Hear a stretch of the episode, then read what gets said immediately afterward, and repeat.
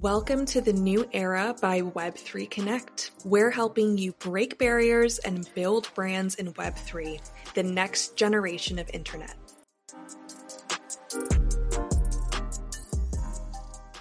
Hi, everyone. Welcome back. Today we are interviewing PG, who provides consulting services to NFT projects currently as a hobby outside of his full time traditional corporate job. He brings years of experience with advisory on business strategies, sustainable growth tactics, and helping companies define their brand, pinpoint their vision, and execute it while still keeping in mind the end user experience. He's taken these transferable skills into Web3 to begin building a name for himself and his agency, PG Consulting. He he also enjoys one of one art collection and is quickly becoming a trusted voice in the Solana Twitter sphere to start conversations about where projects can improve, how founders can do better, and what we need to do as a community to create a better future in Web3. So, without further ado, let's get into the interview.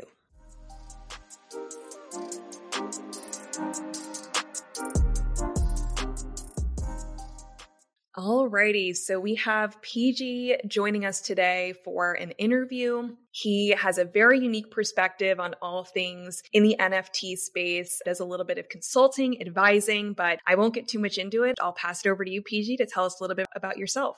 Yeah, thanks, Aurora. Hello, my name is PG. What do I do? So, in real life, what I do at this point in time is I currently consult with a lot of senior executives, and really that's around digital technology, innovations and strategies, generally either at a business level, or a functional level, or even at an architecture level. And basically, the customers that I deal with on a day to day basis are public sector, government organizations, state and federal, and then also large enterprise customers as well in, in Australia. So either they're headquartered here in Australia and externally out across the globe, but really, you know, most of my organizations I deal with are, you know, thousand seat plus organizations. And, and a lot of what we do is talk about, you know, how do you deliver on these projects? What is the effort? What is the sort of change adoption? What is that strategy? And then how are we going to make it basically work into realization? My largest customer that I deal with quite regularly is about $47 billion. That's their, that's their turnover revenue. I think they've got about 27,000 staff. So yeah, that, that's kind of who I am. I've kind of, you know, as a hobby, uh, I like to play the tuba. I'm a tuba player. I have a beautiful wife and two kids. I have been in this space for probably about a good two years now within crypto and, and Web3. NFT is probably around six months now. I did take a break during Christmas just to get away from it all, and I've come back in about January. So that's a little bit about me. Awesome. Jack of all trades. You play the tuba too. I did not know that. That's awesome. That's right. We we march. Very cool. Very cool. How has it been with being able to balance family life and your, you know, in real life full time traditional job as well as kind of what you're doing in, in Web three? How have you sort of like found a balance with all of that stuff? That is a good challenge. The good thing about work, where, where I work, is I am able to work from home. It is flexible, so I don't really have nine to five hours where what I do for my in real life job.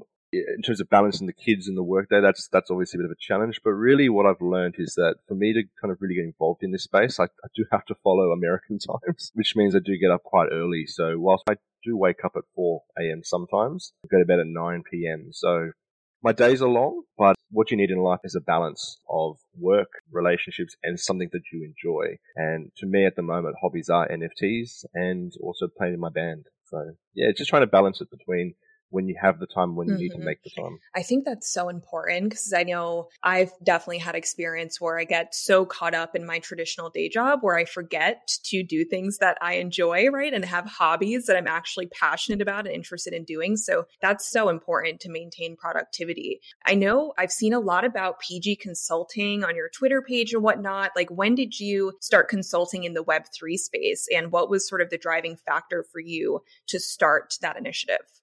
Yeah, no, look, I started the consultancy probably about early February, so about two months now. It's, it's kind of been going for, and I've probably had about 15 separate meetings with different projects and founders. The reason why I, I kind of got into it was uh, in my, in my real life job, I work in a lot of the, you know, as you can call it, the Web 2 space you know, centralized platforms and services. And I see there is a really good opportunity in front of everyone to look at how Web3, Web3 in my view is a decentralized version of the internet based on blockchain technology and has a focus on user ownership. And I think there's a big opportunity in front of all of us that we can kind of grab and take, very similar to the days of 2004 where there was cloud transformation as well. You know, here we are in 2022 and we're still doing cloud. So I think we're on the very start of the journey And in terms of my consulting, I was kind of getting a little bit personally frustrated that I do like the space and all I see is pixelated art, 1000, you know, whitelist only, you must jump in now to the Discord, private link, all that kind of thing. And I just thought, guys, you're missing the point here. That's not how we should be advertising. That's not how we should be doing things. And I also think it was a combination of noticing there's a lot of people that were younger in the space and, and, and being younger as well made it a bit more difficult to understand how do you actually not just provide a roadmap and a vision, it's how do you execute and deliver on that. And I think that's where a lot of people stumble in this space and, and presents that sort of risk and behaviors that we see with the flipping mentality and investment too. So really it was kind of a, a desire of mine to bring what I know in, what I do in my real life and try and help those people in teas. The, the other part to it as well is, you know, this is a little bit you know, selfish for me. I don't like the whitelist grinds. If I can help other projects, they may help me out too. So it was a little bit of a cheeky kind of personality, uh, personal thing too. So, really good point, PG. I wanted to ask you. So, earlier just now you said like thousand supply whitelist only, get in now, that kind of movement is bad. Generally speaking, I, I would mostly agree with you, but you said that they're missing the point. Can you touch on what you see as the point? What should these collections, what should they be aiming for when they're creating a collection? That's a good question. Uh, from my view, it's really, you know, what is your product? What is your service? And probably what I also mean by you know, the thousand only, whitelist only, Discord only kind of discussions are really driven by I don't know what your white paper is. I don't know what your product is.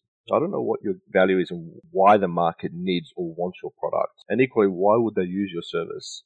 I don't know the answers to that. And how, how can I make a decision on that? You know, in, in normal circumstances, you need to define what that product is, where you fit, why you're relevant and, and how you're going to make it before you get anywhere near sort of advertising and branding perspective. And I think it's somehow we're doing the opposite. We're branding and showing what, what may happen. And, and that's not the best behaviors to, to invest in a service or Interesting you say that. I think there's a really fine line there as well, in the sense that, like, what what if it was a small collection, maybe 500 to a thousand, that was community oriented, like value oriented, for example, like they they care about cultivating a community of people that share values X, Y, and Z, right? And like that's kind of the way that they brand themselves. They don't necessarily have a product market fit, but to the extent that people care about joining that community, doesn't that also give it value inherently? So I'm just curious how that fits in there. Oh, 100%. I, you know, I'm all for projects that have a community group of uh, like-minded people. That is a product in my view, and it is, or, or a service. You know, it, it's very easy for me to go, oh, there's a membership-based organization that has like-minded people that talk about sport, crypto. You know, they want to have a mutual fund to maybe go buy some art. That's that's entirely relevant too. So that to me is a product or a service. It's the ones where I'm probably more generalizing the the view of those projects that don't have anything at all, or or don't really advertise what they're doing. They're the ones that I go. I'm sorry, that's not a project in my view. I completely agreed. I, th- I think that was really well put. I know, and we've talked a lot about one on one just how this space, the Solana NFT space, is very young, very immature in a sense. And there are things that can, of course, be optimized in any industry, but particularly in one that's so young and new. I guess what has sort of made you want to stick around? You know, you've been in crypto for two years and NFTs for six months. Like, what's been the driving factor that has kept you here for so long? There's probably a few answers to that. You know, there's one being a hobby outside of what I currently do in my normal work balance. You always have work balance. So to me, this is something that I enjoy doing, looking at, you know, art, looking at projects. There's that side. I also enjoy technology side. I think that I'm a bit of a nerd knowing, well, in terms of art, the fact that we can have digital ownership and own something and then trade and, you know, provide royalties back to those people, I think that is a, a great thing. So it's the technology. And look, I don't think we can also ignore the fact that you know, crypto does provide a, a, an opportunity financially for a lot of people that couldn't make it into you know, the property boom, the, the stock market boom, and things like that. Whilst I am 31, I'm still relatively young and I've missed a lot of what older generations have had in front of them, um, especially in Australia. So I think it's probably a bit a mixture of the opportunity that presents itself that you don't normally get within this kind of space, the technology itself, and, and probably more, most importantly is the community. I think when I got into this space, it was more very much around just technology and the pixelated art and what, what that could mean. But I've made a lot of friendships in this space too. I don't think people realize that when you join a Discord and you contribute to that Discord, that you, you do make friendships, you do get to people who know you, and they talk on your social media, and a lot of it is not based on the project either. You know, there's a lot of support. There's a lot of people that are happy to talk to you, you know, on personal situations or experiences. So I think it's a mixture of community, technology, and the opportunity that our generation can get as well. I couldn't agree more. And I know that's very much the case with the Solarmy as well. And that's why it's been so interesting watching how it's developed. And I know that you have a role on the Spec Ops team within the Army. Can you touch on kind of what the vision of the Spec Ops is, what they're aiming to do, and how do you fit into that role? So, so the Solarmy's objective is to look at future brand within the Solana ecosystem, and, and they have obviously different branches to, towards doing certain tasks. One being the academy. Now, the spec spec ops side really is driven by partnerships, innovation, and acceleration for basically either new, upcoming, or existing projects. What steered me towards that sort of um, direction to kind of assist Paul and the team there is driven by very much what, what I do in my normal consultancy and talk to project owners and founders around how they do things. And, and really there is a, there is a structure behind this. So, you know, where we do have views around, we, do an intake, it's bi-monthly. There would be a report that comes back to them relating to, you know, you know, what I call in, in real life red, amber, green. There's a bit of a scoring system there. And then really once we kind of feel comfortable with each other through a bit of a discovery phase, we then go through a bit of a acceleration phase, which is based off in real life techniques of, you know, agile delivery over a few weeks. You know, and, and another part of why we've designed it in a way is that I think people forget sometimes that when you build out a an offering or a service, you've also got to look at your capacity and your limitations within the group and how many people you have, and the, you know you don't want to burn them out, and you also don't want to have a an impact to quality of delivery. So you know that's why there's ways that we're managing this in a first month is discovery and talking and evaluating, and the second month is delivery. Now, you could argue though that sometimes that's not the best thing when you talk about NFTs or a week by week basis or a day by day basis. But in the end, you know, we're not looking for those day by day projects. We're looking for projects that will establish themselves long term. Me being part of the team is just to bring my sort of skill sets and my knowledge to that team and not only that, but to help curate those uh, up and coming projects that want to know a few things or understand what they're missing sometimes the projects could be well established. I've noticed that in my consulting that they they are really well established. They know what they want to do, and rather than me trying to tell them what to do, it's really well, hang on, have you thought about these things, or why didn't you think about these things, or bringing different lenses to why they're doing that. A, a great example is a lot of projects get really kind of blinker focused. They they know what they want to do, and they focus heavily on on that task or that objective. And sometimes it's just sometimes best to take your head out and go, well, is that right? am I doing it right? And and always challenge yourself. The Spec Ops does give an opportunity for me to and, and a, a group of people. You know, I think we're looking to bring in about five to ten consultants as well into the group. So it's also you know working with like-minded people like myself, and also improving my craft, and also coaching the others as well. I couldn't agree more. And I think you touched on an absolutely crucial point, which has spawned a lot of development in the whole NFT ecosystem recently, which is that, like, within one particular project, there are limitations. There are limitations to how many people you can reach, to how much revenue you can actually generate, because you can only generate so much secondary volume royalties from, from one collection. But when you think about what one project specializes in, could they partner with another project trying to do something similar? all centered around a single coin, just like Bored Ape Yacht Club is doing with, I think it was Yuga Labs that acquired, what was it, CryptoPunks and I think Meebits as well, right? Something like that. So they're trying to build this whole little ecosystem now. And each part of the ecosystem kind of specializing, not, not even specializing, but like they've accomplished something that maybe another collection hasn't accomplished in that ecosystem. And you can kind of leverage the strengths of each of those different unique points of the collection into a greater picture. So I'm curious do you see the Solarmy going in that direction at all? And are there any like ecosystems kind of like that in the Solana space right now that you have your eye on? Probably the best way to, to start that, you know, to answer that is I think there's a opportunity in in the Solana ecosystem where there's already a lot of communities and DAOs being formed or have been formed over the last few months. I see a trend shifting towards more brands in the future. And, and I think we're seeing that now very much with Bored Ape Yacht Club and Yuga Labs, where it's about formulating a brand with a certain amount of, you know, capacity or skill sets or, you know, what's that value? I think what, what I'm starting to see is you know, Solarmy is probably very much likely going to go down that path. I think there's a lot of other Solana projects that are looking to build out a brand, generally more the, the blue chips. And I see that we will move towards an ecosystem in maybe six to 12 months where you will have established not, I wouldn't call them blue chips. I'll call them more brands within the in the Solana ecosystem that will have launch pads. It will have tools for its members. It will have whitelists for its members that they've curated within those different groups. And so I think organically, blue chip projects will start to branch out to become that sort of brand in future. And I think Solarmy will, will be one. And I think there's many others starting to do that too that 100% makes sense. And one of the communities that come to mind for me as you were explaining that is Stoned Ape Crew with just everything they're doing with their online like cannabis and CBD merch store. They're looking to even open a coffee shop. I think they're looking to do in real life events. Like they're building an entire enterprise around their NFT and they have the loyal community base to make it successful. Along the same vein of branding, you've done a really incredible job branding yourself in your consulting services.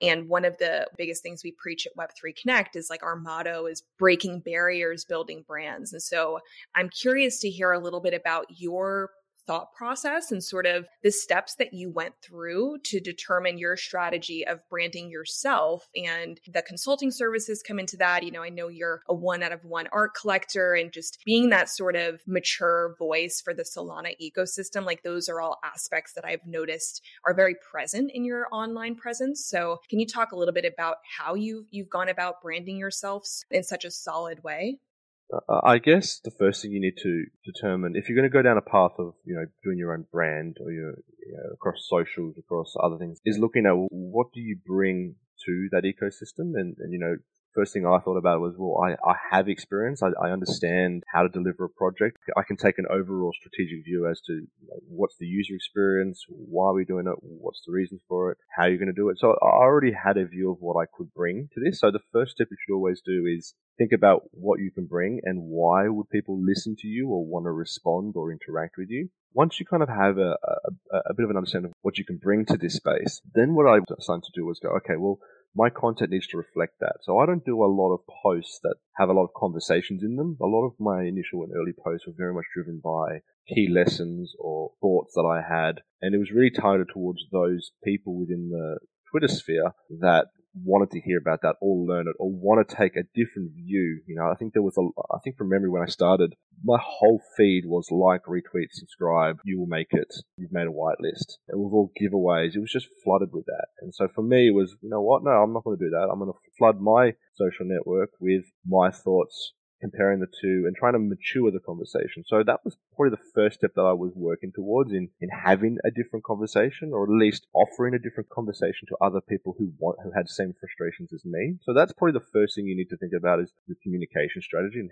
how you're going to do that. And then from there, honestly, you may laugh at this and it, it makes me laugh too, actually. It cost me $14 on Fiverr to get someone to do three designs of a logo and of a brand. You know, I could go tomorrow and spend $80 on an intro and outro professionally done. All I've got to do is upload five photos and put five words to it. And I think people forget that if you look at that in terms of a Fiverr context, it cost me, what, 0.1 sol to do? You know, I'm talking about in sol dollars. That's cheap. You know, we're, we're spending 10 sol on a pixelated Sol Gods. You know, obviously there's a, I'm not trying to dig anyone, but I'm just saying that think about it realistically by going, well, if it's only going to cost me this much money to do a brand, why wouldn't you, in my view? So, especially if you're serious about it. But then also what it also does is once you have a brand that is elevated with that sort of image, with that sort of communication, organically you see a lot more people join and listen to you only because it's, oh, this is different. Oh, I want to know this. And so it's very easy once you've got those steps in place to grow your brand. And then once you've kind of settled down, it then starts to accelerate a bit more because then you have a lot more projects talking to you and saying, can you help me? And that only builds your brand out further. So I think to, to answer your question around how I've done it, it was really, what can I bring? How can I communicate that clearly and effectively? And then how can I then do that in a way that has a brand and that matures that. So that's kind of what I've done. I will be honest with you, I did make quite a big change three weeks ago to my branding. And that's another part to this. You need to make sure you, you continuously evolve and change with the market. So initially I did start with a more corporate professional style brand. It did okay, I started to notice that it wasn't more of a human element, so I've actually changed it more to pixelated art with lots of colors. And, I, and I've noticed I've had more success and traction from that sort of branding than the professional sort of branding. It seems to me that a lot more people in this space are more accepting of that sort of colorful nature, of that sort of, you know, we don't want corporate, we don't want that sort of stuff. We want to kind of have fun as we do it. And I've noticed success out of that. So, you know, there is also a need to change how you do things so that you, you become more accepted as well. The in terms of the art collecting, I'm starting that quite new as well, and uh, very similar. I have a position in the market that I think is not, you know, I think there's something that's been missing, and so a lot of my posts around one of one art collecting is about those sort of questions in the market that I have, and it also gives me a position in the market of what I think. I was going to say I'm just impressed with the color scheme of your Twitter profile. I don't know it's a small thing, but you have the little blue horn next to your name, and then you have th- is that the art by Beth um, background on your Twitter banner with the PG logo in front? No, so the latest background is actually an artwork done by Wilson Ray. He's got about five to ten of them, and so that's also promoting him as an artist. So I wanted to to ask you about that too. Like, so a couple things here is I personally don't think that projects are doing enough to brand themselves in a healthy way that communicates core valuable values. That's its own thing. And the other thing, why is it not more common that we'll see a page where any community has all their brands or all their values listed. Like it's pretty common in the corporate world where you'll have like the whole document of all the values that they want their employees to live by, and then management doesn't really promote it from the top down. You don't really get to live that. But in this situation, the community is the one that has ownership in the whole thing. They're the ultimate deciders of how a project moves and if, if it's done well and executed well decently, of course. And I'm curious why that's not more prevalent now and then one more thing is I wanted to get your sense of like, are one to one artists branding themselves well? Are they building loyal followings? And what do you see there? So I think there's probably two things. I think what I've noticed when I read or review a project, I've noticed a majority of people uh, that are building projects are trying to fund their aspiration or fund their dream. Whether that's reality, that's another matter. I think a lot of people are going, I, I want to fund this, I want to do this.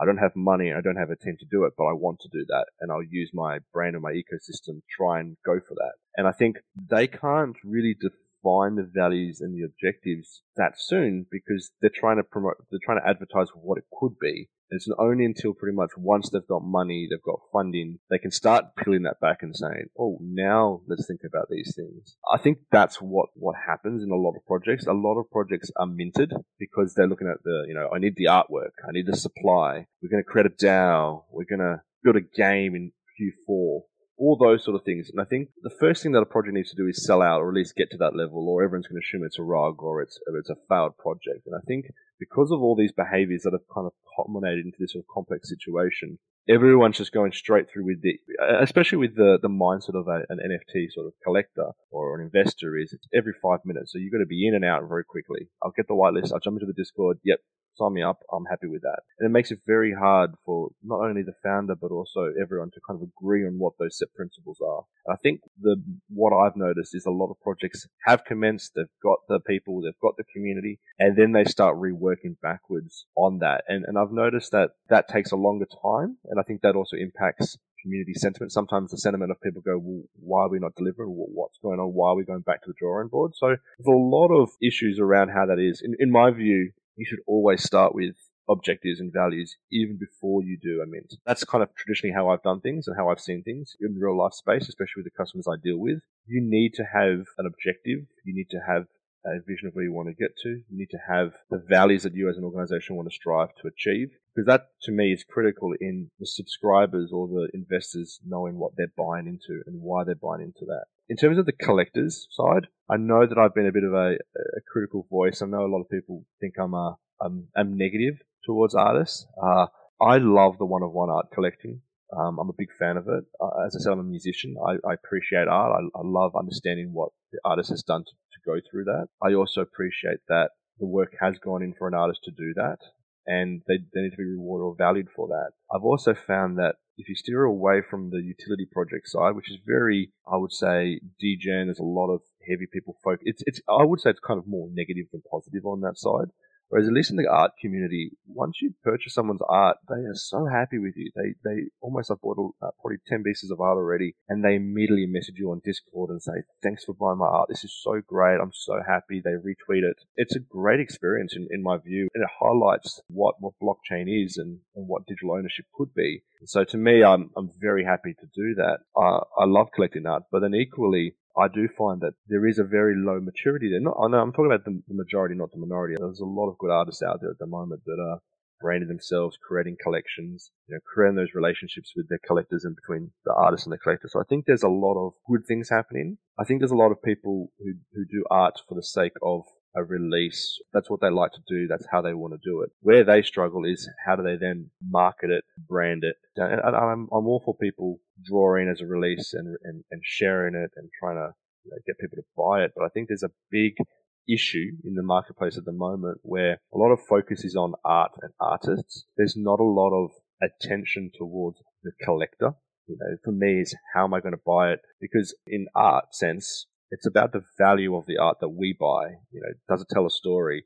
Is there a, a shortage of collection? You know, if there's only five within the collection of this artist, I've got one of those five, which means that I'm special. If someone else wants one of those five, they've got to buy it off me. You've got to create that sort of value and that wealth associated to the art. And I think that is not really being defined or well thought of at a majority level within the space. And, you know, a, a great example is I might buy something and go, oh, I like this. And, I, you know, I, am I'm, I'm going to hold it and, you know, maybe it, it's going to add to my wealth in the future.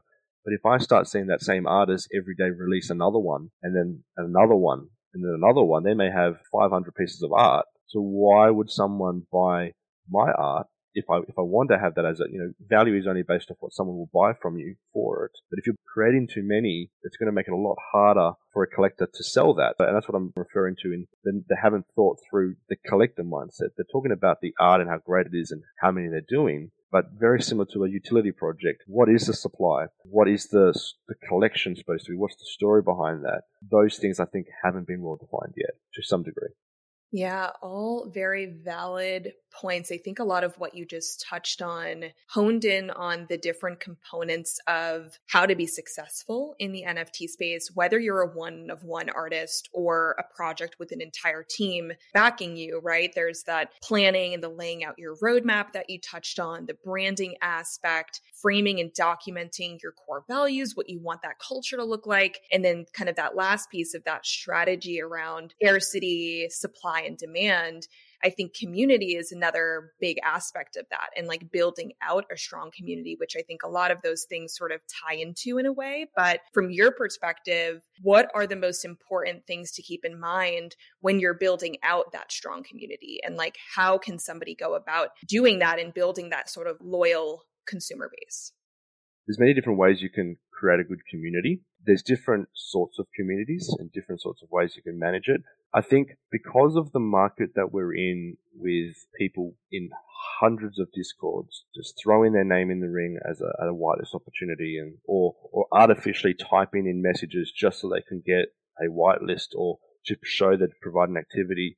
I think those behaviors make it very difficult to build a community. And and I think the only way or the only successes that I'm seeing of communities that have built up a brand or built up a, a, loyal following is because they've identified what their value is, what their product is, what their service is, and what they're trying to achieve. I, I feel that until you have that defined and known, you, you will never have a stable community or at least a, a, group of like-minded people to build that out. And I think that's why it's good to focus on community, but you should always, uh, in my view, that's secondary to the product and the service. Because by the time you've developed your product or your service, you would already know what the gap in the market is, why it's important to people, and how it's going to help people you can't answer those questions at the start, and you won't get the community in the, in, the end. And equally, I think the, the community is acceptance of your business proposition or your project proposition. That also talks to the, the issue that we're seeing at the moment in the market where there's like and retweet to get into a Discord in those sort of meta spaces at the moment. I think there's that sort of huge hype to bring people into a Discord when there's no project definition. And, and to me, that's why a lot of them are failing. Yeah, no, great points. There's a lot that can be improved in the space for sure, but a lot that we also have going for us as well. And I think one of the biggest things we're trying to achieve with the podcast is not only giving people insight into just the brains and the perspectives of established people in this space, such as yourself, but also giving them insight into the day to day of what those people actually do in Web3. And I feel like we might have hit on it a little bit in your when you were explaining your consulting services towards the beginning, but could you just elaborate a little on as a project advisor or consultant in the Web3 space, like what does an average day in the life look like for you? A lot of the work that I do with in, in real life relates to a project that is going to be built so, you know, it could be a, a, health provider building a data analytics platform. It could be a university building out a uh, an IT operations service requirement. There's many different elements that I work with in different organizations, but generally what happens within a project, you have to always start with a, a design. You know, what do we all agree with the design and what are we building? You know, are we building something? Is it going to be done within a POC or a proof of concept? Is it going to be something we can just go straight to production? So you've always got to do a design upfront of something, of what it's going to look like and what we all agree to. Generally, those things can take two weeks, you know, through different series of workshops. Then from there, you've got to go into a build stage of how we're going to build that and how long is it going to take to build and what is the team across both the design and builds that need to be formulated and costed to do those activities. And then once it's been built, how are we going to implement it? Who's going to operate it? And who's going to manage and maintain it? So you've got to go through all those different processes whether that's going to be uh, an application that you're building and developing, or whether that's a service offering that you're providing to a customer, whether that's security related, whether that's IT related, whether that's architecture related, all those different things matter. When I deal with my customers day to day, it's in the design phase, you would say, well, who needs to be part of that? Well, you'll always need a project manager or a project lead or someone that can manage the core team to deliver on those deliverables and those outcomes. And generally, you need a, a, senior consultant or a principal consultant, the one that's more technical focused. So it could either be just a consultant, it could be a solutions architect. And then most of the customers I deal with, you need a business analyst to understand the, the business requirements and how they translate to the technology requirements. And then you probably need maybe a, a lower level developer just to help build out those things. You don't need the principal to build it out. You need someone that's probably cheaper to build that and show them what that looks like. So I guess, you know, a lot of what I deal with building out and commercializing these sort of opportunities and conversations is generally a team is between four to five people. And then as you grow it out and realize, no, this is bigger than what we thought it is, we need two or three developers. And oh you know what, we haven't thought about UX. Where does UX fit within this? How are we going to design the user experience and tell that? You always need to do UX up front in any sort of app development space because you don't want to get them involved halfway through because then you're going to have reworks. You're going to have a lot of different changes there. So I think to your point, that's what a lot of people are missing when they develop and build out projects. It's how many people is it going to take to do this and do this right and how are we going to charge for their time? Those things haven't been defined and well established within this space throughout, not just the design, the build and the implementation. For example, um, you know, I'd see a lot of people building out reporting tools and platforms at the moment within Solana. It's great, you know, you, have got the development to do that, and I assume that's coming from the public Mint funds or the funds that you've got from Mint to build these out. I, I remember doing a consultancy with one with one person a few weeks back, and I said, "That's great, you're going to build it, but if it's an analytics project or program, who's going to keep training the model? Who's going to keep monitoring its uptime and ability? Because that costs money to keep and maintain." It's not just a matter of building something and leaving it there you've still got to train that model. So it's you've also got to not look at the build costs, but you've got to look at the, the maintenance and the monitoring costs as well. So that's kind of what I bring it from in real life to what's possible in Web3. Yeah, absolutely. I mean, all of those concepts that a traditional consulting firm would be bringing to the table with a traditional corporation to optimize whatever needs to be addressed within their firm are relevant within the Web3 space and to NFT projects as well. I know with or at least from my understanding with with PG consulting really where it's at right now is you as an individual sort of advising certain projects on strategy and whatever they might need insight with. Have you ever considered maybe like expanding that into more of like an enterprise and having your own in-house team of those different roles that you just described the senior consultant the business analyst the project manager? Is that something that you would want to sort of build out within PG consulting or are you looking to sort of keep it more as a solo independent contractor type of thing?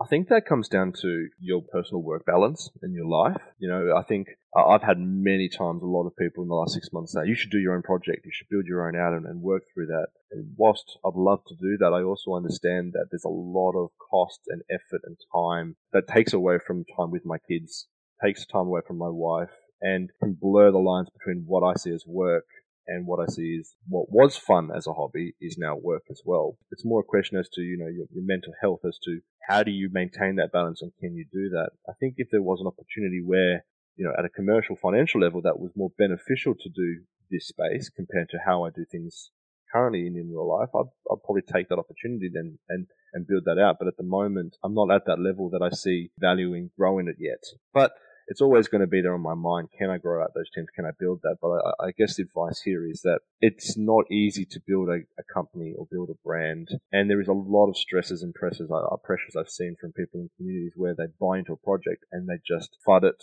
or get really upset when their investment hasn't gone the right way. And, you know, I've got two kids under five that are growing up. So to me, that's probably more important to maintain that balance of health and, and sort of uh, sanity. But no, look, I, I think there's always a view that I'd love to grow the brand and grow the group and grow it out. And that will come from when I see a demand for that and that it will make it easier for me um, in future. I think it, it, it's very possible it could come. But then I think what, what my advice is here, you need to be firmly planted on the ground, build it out first, make sure you're comfortable before you start doing that because there is also a huge amount of risk that if you don't do it well, well then your, your name or your brand or what you're trying to achieve can, can go in the opposite direction could not agree more. And I wanted to ask you as a as a project advisor and as a I mean company advisor all the same, are there any challenges in particular that you would highlight that you run into pretty often? I mean, it could be anything from like literally communication to managing resources or people or ignorance, arrogance.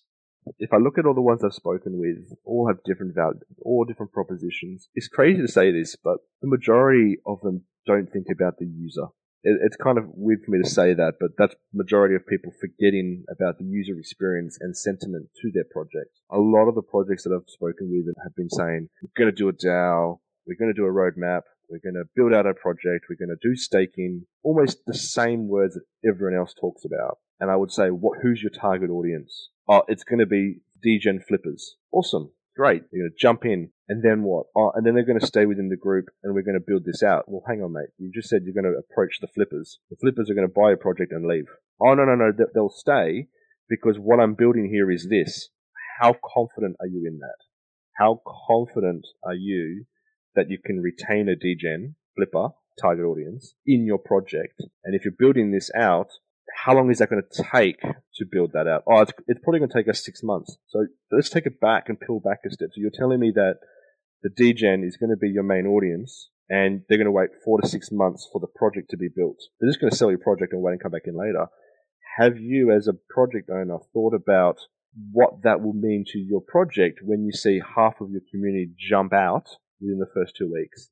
How are you going to address those concerns at a community level going, where are we at? Why are we doing this? And what's happening? And, and then also, I think one of them that I was talking to, a few of them I talked to around gamification of tokens and things like that. And I said, that's great. You can gamify that if you really want to. But again, how is your user going to play the game? And if their mindset is, you know, targeted towards white lists and in and out of discords to build, they won't have time to play your game. So I understand that you're suggesting that they will play your game or that they will join it. But what's the reality? You know, you, and I, I think that's kind of what I've noticed. It's people assuming that it will happen when in, in, in actual fact they need to be thinking critically and de-risking every step of the way to, to answer and avoid those issues that pop up. Issues will always pop up. You know, I, I don't think any project I've ever dealt with, even in, in my real life, you know, I've had situations in real life where it is horrible. Like it is, we are well underscoped or well underpriced or the customer's taking us on a journey or there's, there's legal issues there. I guess that the, the mindset that people need to be in is that sort of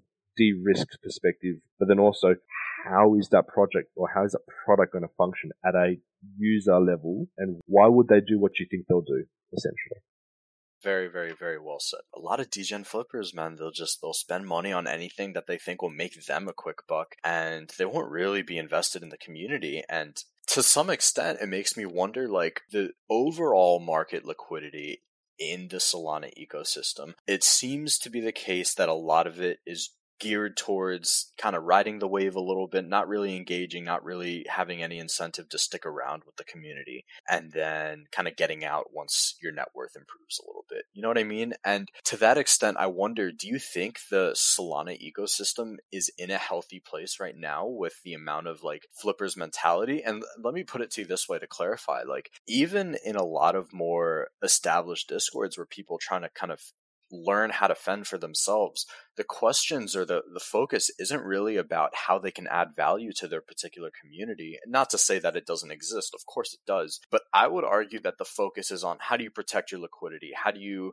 snipe an upcoming project that could be like low market cap right now and then it'll pop off after a couple announcements that they're trying to do something really interesting. I personally see a healthier market in the sense that when people decide that they want to contribute to different collections in whatever way they can add value with their specialized knowledge or whatever whatever it is that they know, I think that'll create collections that are far more valuable than the way that it's currently being done in mass right now. And I wanted to get your thoughts on both what I said and just the whole ecosystem. And do you see it as immature? Do you see the quick flips as bad? And what's the room for growth that you see as well? I, was thinking about this a few. There was, a, there was a bit of a heated conversation recently. I, I, listened to on a Twitter space with between a few DAOs uh, last week, and it kind of hit at home to me that the Solana ecosystem, I would say, is is kind of healthy, but uh, you know, when you compare it to Ethereum in terms of the what they're doing and, and how much money's in there, I think Solana's, I think, I think Solana's in a, an okay state. But what I would say though is that the reason why we have DAOs and community of flippers, and those behaviors are very prominent within the market, is because of the high risk associated to projects that haven't thought about their fundamentals, you know, haven't thought about their deliverables, haven't thought about how they're going to do things. I think the majority of projects out in the market are high risk and don't look like long term projects to invest in. And because everyone wants to buy in, if they're part of a DAO or a community, they all as a collective go, we're all jumping out because we don't know. So it allows those, that sort of human behavior to go, I'm going to go buddy up with everyone to understand that they're either staying or flipping. And I think where I'm trying to get at here is, is I'm, I'm feeling that because of the immaturity of projects, they create a higher element of risk to hold, which then promotes the behaviors of flipping, that makes sense. If there was projects that came out that were well defined, had a target audience, that had a, a in benefit, I would see a lot more of those projects being held by the DAOs or held by people without flipping. Where I'm trying to get at is I think fundamentally, if the majority of projects came out on Solana that had roadmaps defined, that had the group doxed, that had you know, certified and that it was, this is what we're going to do over the next six months and this is how we're going to fund it, I don't think there would be many issues within the Solana ecosystem. I think it's because the majority are not at that level. It promotes the flipping mentality. And I think that at least in the ETH space, there's a lot more kind of focus on the culture. Like a lot more culture projects are coming out, reasons why people kind of identify with a particular collection maybe and want to stick with it a little bit more. And you'll notice that way more often in ETH, the smarter money will want to stay with their project. They're incentivized to not necessarily contribute, but at the very least, they're not risking a good chunk of liquidity when they're getting value from whatever is being built inside of that space. I think you touch on a crucial point there. Yeah. And to your point, PG, I mean, projects, a lot of projects, not all, are really taking advantage of that liquidity in the space due to that sort of quick flip mentality, which is why we're seeing this vicious cycle of, you know, projects taking advantage, quick flippers making a quick buck, so on and so forth. And that's sort of extracting that liquidity away from the more like solid long term projects who are here to build and aren't going anywhere anytime soon, which there are two sides to that coin. But on the topic of finances and just money investments in the Web3 space, there is a huge lack of transparency around payment and compensation that you know different people are making being in different roles supporting projects and so to alleviate some of this we're wanting to create like a repository of average income in the web3 space if you're comfortable with sharing what you make in a typical month from your advisor services um, we would love to get a little insight into that yeah, no, look, I'll, I'll be very honest. At the moment, it's free. Um, I'm not charging. My view at the moment is I'm trying to develop my my service and product. So to me, it's these 10 or 15 that I've worked through are more of a where do I need to have my service and what cost it should look like. So at the moment, the last month has been free consulting so that I can gain the feedback and understand of what they would want out of a consultancy. So at the moment, it is zero dollars. But what I would say is the going rate in the market across, you know, in, in real life, if I was going to buy or charge for a, an advisor, an architect, or anyone like that, you're generally talking about now, I'm in, Australian dollars. I think my 140 is your 100. I think it's around that sort of price, 1.4. I would say that generally at a senior level, you should be charging $200 an hour at a very senior level. And then at someone who's more of a lower level resource, I'm saying lower in the sense of not as a principal, you're generally talking about 150 to 170. So that is the current corporate rate for someone to buy someone's time to do something, whether that's, you know, I need two hours to document something or two hours to talk to you about something. So if you're talking about $200, you're talking about one to two SOL per, per hour to do that of, of someone's time. So that's kind of how I see the pricing. I think when I've seen Rad Rugs before in the past around what they charge, it depends on what the deliverables are and what the engagement is. But but I, I see that you should be able to charge one to two SOL an hour if you've got that sort of level of principalness to you. I think the other part that a lot of people miss as well when they do consultancy, or at least a paid engagement, and I've noticed this with other consultants as well, is they're paying you for an outcome they're not paying, you know, yeah, you can talk to, you can pay someone one to two SOL to talk about something. You know, this is my advice and this is what you should do. But really the value is, can you give me something back in return? And so sometimes I find that rather than charge hourly, because conversations can go for a long time, you don't want to stifle the conversation just to say, sorry, our hour is up. You can look towards going, well, let's have a quick chat first. And if you want me to come back to you with a sort of a report card based on, you know, 10 things that I, I don't like or 10 things I do like or you know, you need to think about these things. So, uh, an example that we use quite heavily in corporate space is a, a, RAG report. RAG is red, amber, green. And, and simply red means it's not good. Yellow means, or amber means you've got something here, but it needs more work. And green is you're on track, per se. So why couldn't you formulate some sort of report card? And then that would be a charged item. It would be saying, hey, look, if you, char- if, if you give me one to two, two SOL or whatever, you know, let's say if it's two SOL, that's maybe one to two hours of work. So you could say, look, for two SOL, we'll have a chat. I'll take notes down and then I'll come back to you with a bit of a report card back to you that's your investment. That's kind of how I see it. You need to provide something back in return for the price that someone's going to pay for you. And luckily, I'm in a position that I don't need charge for services. You know, I think once I've kind of, I'll probably say the next month, I'll be able to come back to people and say, this is how much it costs and this is how much I'll charge you. The other challenge that I have, just me personally as well, is a lot of the conversations are based in the US. And so with US time, I can only do it during 4 a.m. to 6 a.m and maybe at 10 p.m. till 12 p.m. So I've only got four hours. So I need to also appropriate my time and effort to who I'm going to talk with and then who am I going to give back a report back? You know, I think the worst thing that a consultant can do is take on more. I see a lot of consultants going through a lot of consultancy and the output they provide back to the person is of a low quality. So I'm, I'm a big firm believer in start small, build the output and then scale when you can approach couldn't make more sense. Unfortunately, you're in a position where you don't really have to take the money. So you can really focus on what the value that you're delivering is. And that's awesome. Of the things that you're able to control, just, I mean, I guess starting with that as a base point, I know this is a hard question. Where do you see yourself in three to four months?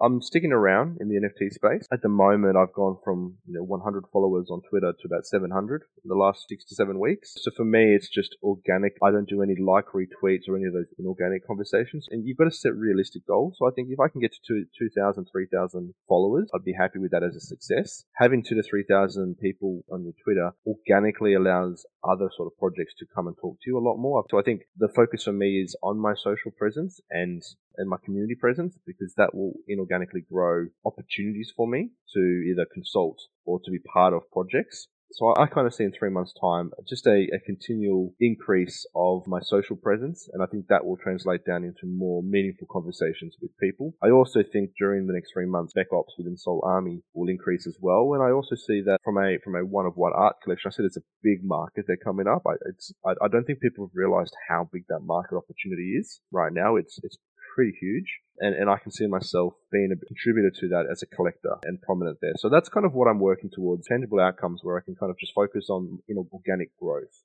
Awesome. Well, PG, that is everything we had for you.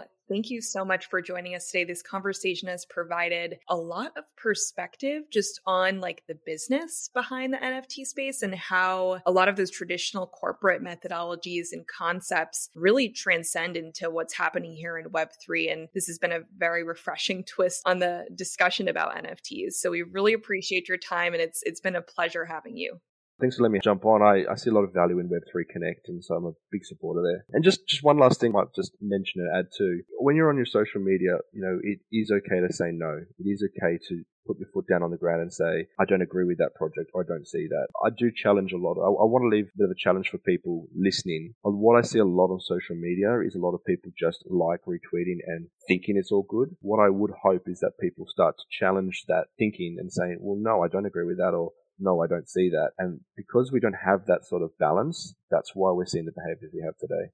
Mm, very, very good point and food for thought to end that off there. Because I mean, I think mm. challenging mm. things is the only way that will grow and evolve from the current state. So, very good point. Awesome. Thanks so much, guys. Uh, good time to now start the morning on a Saturday. So, I'm very happy. Yeah, man. Our pleasure to have you. Thanks for coming. And that is everything we had for you today, guys. Don't forget to follow PG on Twitter. That's at P E E G E E N F T. You can find us over on Twitter at Web3ConnectX. And don't forget to drop in Discord if there's somebody specific you want to hear on the pod, and we will try our best to get them on for you. But for now, we'll see you next time.